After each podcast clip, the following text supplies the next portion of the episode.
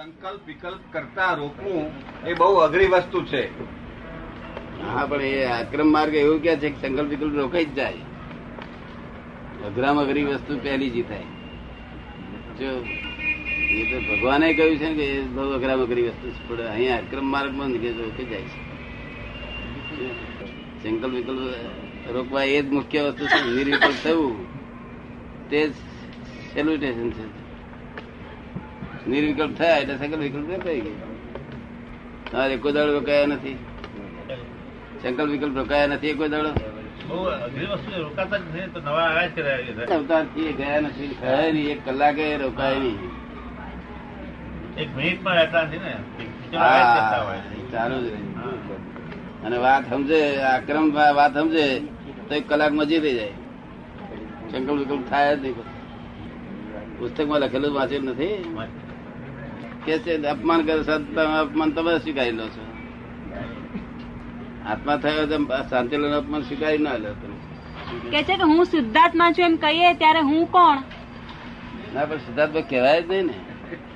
એવું કહેવાય નહીં. કહીએ તો ચાલે કેમ કરીને શું નામ છે કાલે નામ શું છે આપનું? ચંદ્રકાંત. ચંદ્રકાંત. ચંદ્રકાંત છે? તો ચંદ્રકાંત છો ને શુદ્ધાત્મા બોલાય કઈ રીતે અત્યારે ચંદ્રકાંત ને આ ચંદ્રકાંત મારું બગાડ્યું એમ કે તો તમને અસર થાય કે ના થાય? હા માટે તમે શુદ્ધાત્મા ના થાવ શુદ્ધાત્મા તમને સ્વીકારે ચંદ્રકાંતની અસર તમને ના સ્વીકારો. એટલે આગળ હું ના આવે એમ. હું તો હોય હું હું નો વાંધો નથી. હું હું જવાબદાર નથી. હું એટલે અસ્તિત્વ તો છે જ. શું છે? જીવ માત્રનું અસ્તિત્વ છે એવું ભાન છે હું છું. એ ભાન જીવ માત્ર ને છે પણ હું શું છું? વસ્તુત્વનું ભાન નથી. શાનું નથી ભાન? વસ્તુત્વ. એટલે હું શું છું તે ભાન નથી. અને એ ભાન થાય તો પૂર્ણત્વ એની મેરે થઈ જાય. એટલે કયું બાકી છે? વસ્તુત્વ. હું શું છું એ જાન એટલા ભાનને લઈને બધું આખું જગત અટક્યું છે. હવે એમને એક વાક્ય પેલા જન્મભૂમિ ને, ભોગવ્યાની ભૂલ. તે એને કાબલી લખી લખી રાખેલી. ભોગવેની ભૂલનો મૂળ સિદ્ધાંત તો કર્મ ઉપર જ છે ને એમ પૂછે છે ભાઈ. કર્મ ઉપર જ છે ને? બધું કર્મના ઉપર છે પણ ભો- કર્મ ઉપર નહીં. ભોગવ્યાની ભૂલ શબ્દ આપણે છે ને તે મદદ બહુ કરે આપણને. કે આપણને કોઈ ગાળ દીધી અને આપણને દુઃખ થવા મળ્યું એટલે આપણે સમજી જઈએ કે સાલી ભૂલ મારી છે. તો એટલે પછી તમારી હું ભૂલ ખોલવા રહું નહીં. તમને ભૂલ દેખાય નહીં બધી. અને દુઃખ થાય જગત નહીં. જગત આખું હમાની જ ભૂલ જુએ છે. ભોગવે છે પોતે ને ભૂલ ખોવાની જુએ છે. તે ઉડતું ઉડતું ડબલિંગ થતું જાય છે. ઉડતો વ્યવહાર ગૂંચવાડો વધતો જાય છે. અને પેલો ગૂંચવાડો ઓછો થઈ જાય એવું છે. એ તમને ખરી સમજણ પડી ગઈ છે. આ એ ખરો શબ્દ કાપી લીધો. એમને એકલા નહીં ઘણા માણસો આવું આવું સમજાશ પણ ભેગા થઈ થઈ શકતા નથી હા ભેગા નથી. ઘણા માણસો સમજાય છે. આમાં એ છૂટક વાક્યો આવતા હતા ને. હા. એટલે આપણું આ જે છે ને સૂત્રો છે ને તે બહાર પડશે તે બહુ હેલ્પ કરશે. પિસ્તાળીસો સૂત્રો છે તે આપતા સૂત્ર નામનું પુસ્તક બહુ હેલ્પ કરશે. પેપર વાળા રોજ દસ દસ મૂકે ને તો ચાલે. તો બહુ થઈ ગયું. જો ભોગવ્યાની ભૂલ તો બહુ મોટું વાક્ય એ કોઈ સંજોગ અનુસાર કોઈ કારણના હિસાબે વેલ્ડિંગ થાય છે. વેલ્ડિંગ થયા સિવાય કામનું ના હા. વેલ્ડિંગ થઈ જવું જોઈએ. ભોગવ્યાની ભૂલ એ શબ્દ વેલ્ડિંગ સાથે સાથે છે ને? અને બધો એનો અર્થ અર્થ સૂચન બધું અંદર આવી જાય છે બધું એના ઉપર તો મોટું મોટું પુસ્તકો લખાય. લખાય.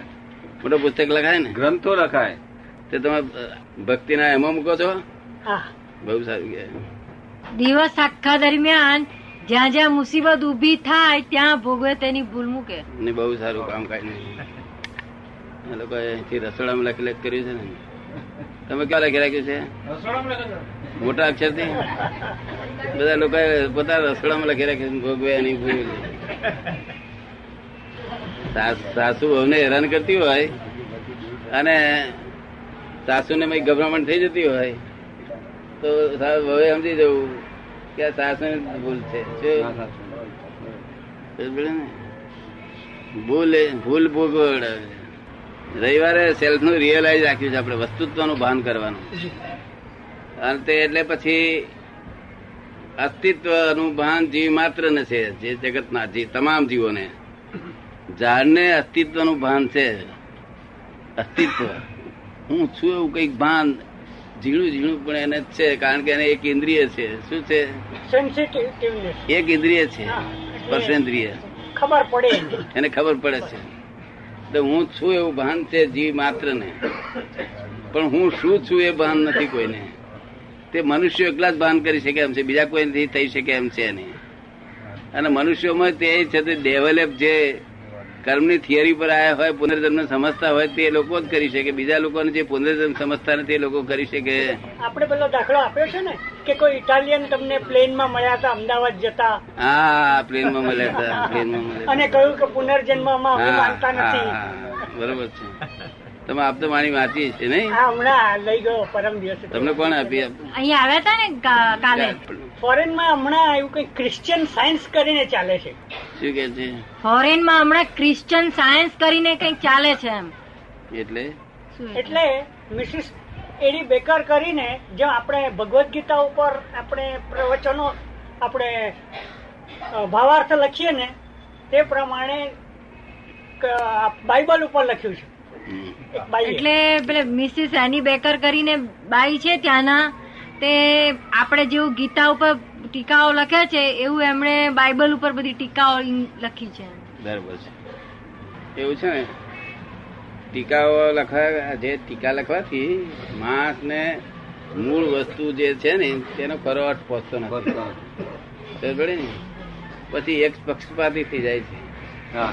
આ ગીતા જે મૂળ વસ્તુ રહી છે તેની પર જેટલી ટીકાઓ થઈ ને એ ટીકાઓએ હિન્દુસ્તાનને બહુ નુકસાન કર્યું છે. એમને એમ રાખ્યું હોત ને ના સમજણ પડે તો કઈ વાંધો નહીં પડે ભગવાન એ શબ્દ બોલે છે બોલે તો એ બહુ કલ્યાણકારી છે. જો ટીકા બુદ્ધિ બુદ્ધિવાદીઓ લઈ ગયા છે શું લઈ ગયા છે? ટીકા તો બુદ્ધિથી જ થાય ને અને તેમાં ગૂંચવાડા ઊભા થયા છૂટતા કશું પામ્યા નહીં ને ગૂંચવાડા ઊભા થયા ચિંતા કઈ ઘટી નહીં ક્રોધ માન માયાલોપ ઘટ્યા નહીં. ક્રોધમાન માયા માયાલોપ ઘટવા જોઈએ ને. એ ઘટવું જોઈએ કે ના ઘટવું જોઈએ? ક્રોધ માન માયાલોપ બરોબર. એ ઘટે તો ધર્મ પામે. ટીકા મને પસંદ નહીં મારી તમને નહીં પસંદ એવું થઈ જાય ગીતા ઉપર. એટલે ગીતા ઉપર તમારી ટીકા મને પસંદ ના પડે મારી ટીકા તમને ના પસંદ ના પડે હા એવું. એટલે ટીકા ટીકાનો અર્થ જ નહીં. ગીતા પસંદ પડે બધાને. ટીકા ઉપર તો એક જાતે પોતાનો અભિપ્રાય છે. એ અભિપ્રાય બીજાને પ- પતરાવવાની જરૂર નથી. જો ઠોકી બેસાડવાની જરૂર નથી.